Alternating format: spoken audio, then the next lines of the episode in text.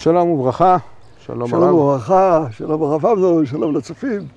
אנחנו השבת אה, מסיימים את ספר אה, ויקרא בעזרת השם בפרשות אה, בהר בחוקותיי ובפרשת בחוקותיי אנחנו קוראים את הברכות והקללות ואני רוצה לשאול, כשאנחנו מגיעים לברכות וקוראים את כל הברכות היפות כשלעצמם, נתתי גשמכם בעיתם, נתנה הארץ יבולה, עץ השדה ייתן פריו אבל אה, לכאורה משהו פה קצת חסר, אם נשווה את זה ל- לרמב"ם בסוף המשנה תורה על אה, לא נתעבו החכמים לימות המשיח, אלא כדי שיהיו עסוקים כל היום בללמוד אה, תורה ולהגיע להשגות גדולות.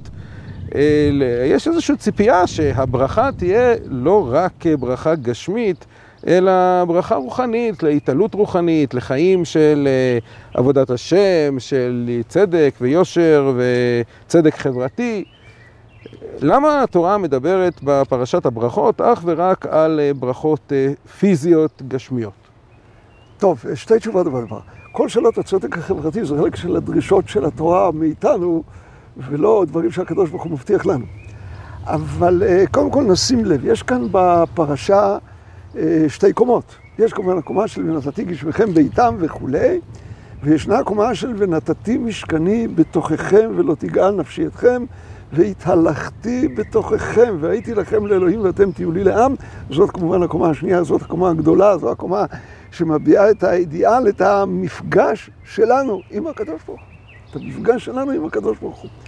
יחד עם זה, אתה הזכרת את הרמב"ם, והרמב"ם כנראה מתקשה בדברים האלה, והוא עצמו אומר בהקדמה שלו לפרק חלק, שכל הדברים האלה לא נועדו כשכר, זה רק נועד להגיד, אם בחוקותיי תלכו, תרצו לשמור את המצוות שלי, אני אתן לכם את כל הסיוע לקיים את זה. לא תצטרכו לקיים בשעת אפיך תאכל לחם, לא תצטרכו את כל הדברים האלה, אולי תהיה עבודה, אבל תהיה עבודה, בוא נגיד, בכיף, שתאפשר זמן להתעלות, ללמוד תורה, לעשות את כל הדברים האלה. כלומר, אם תחליטו ללכת בחוקותיי, אני אעזור לכם.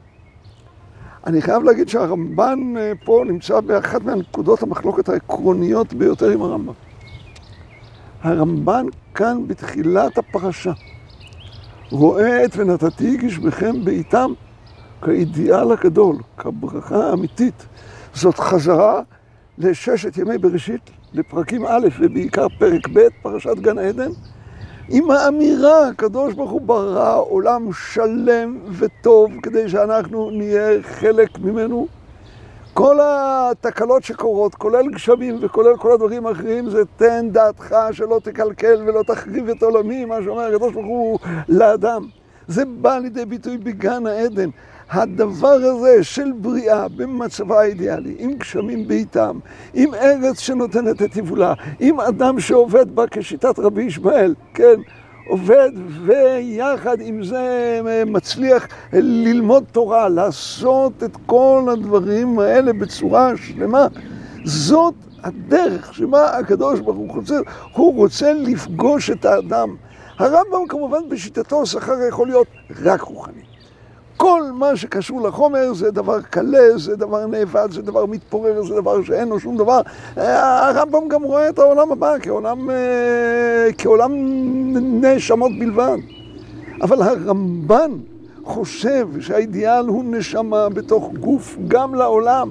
נשמה בתוך גוף, זה יכול להיות נצחי. עולם כזה שבו הקדוש ברוך הוא נותן את ברכתו כפי שבאה לידי ביטוי בפרשה שלנו. ועם ישראל עובד את האדמה, ועובד אותו, וגם מה שהזכרת עם הצדק החברתי, כולל מטות עניים, כולל כל הדברים האחרים, ויחד עם ביאה לשם השם לירושלים, וזה ונתתי משכני בתוכם, זה המצב האידיאלי. אז במחלוקת אה, הרמב"ם והרמב"ן, שזו מחלוקת אה, מאוד עקרונית, כפי שאתה באמת מציג אותה, אתה נוטה לחשוב שפשוטו של מקרא בפרשה שלנו יותר נוטה לכיוון של הרמב"ן. אמת, לא רק כאן, אני חושב שגם במקומות אחרים, אני חושב שפשוטו של מקרא נוטה יותר לשיטת הרמב"ן.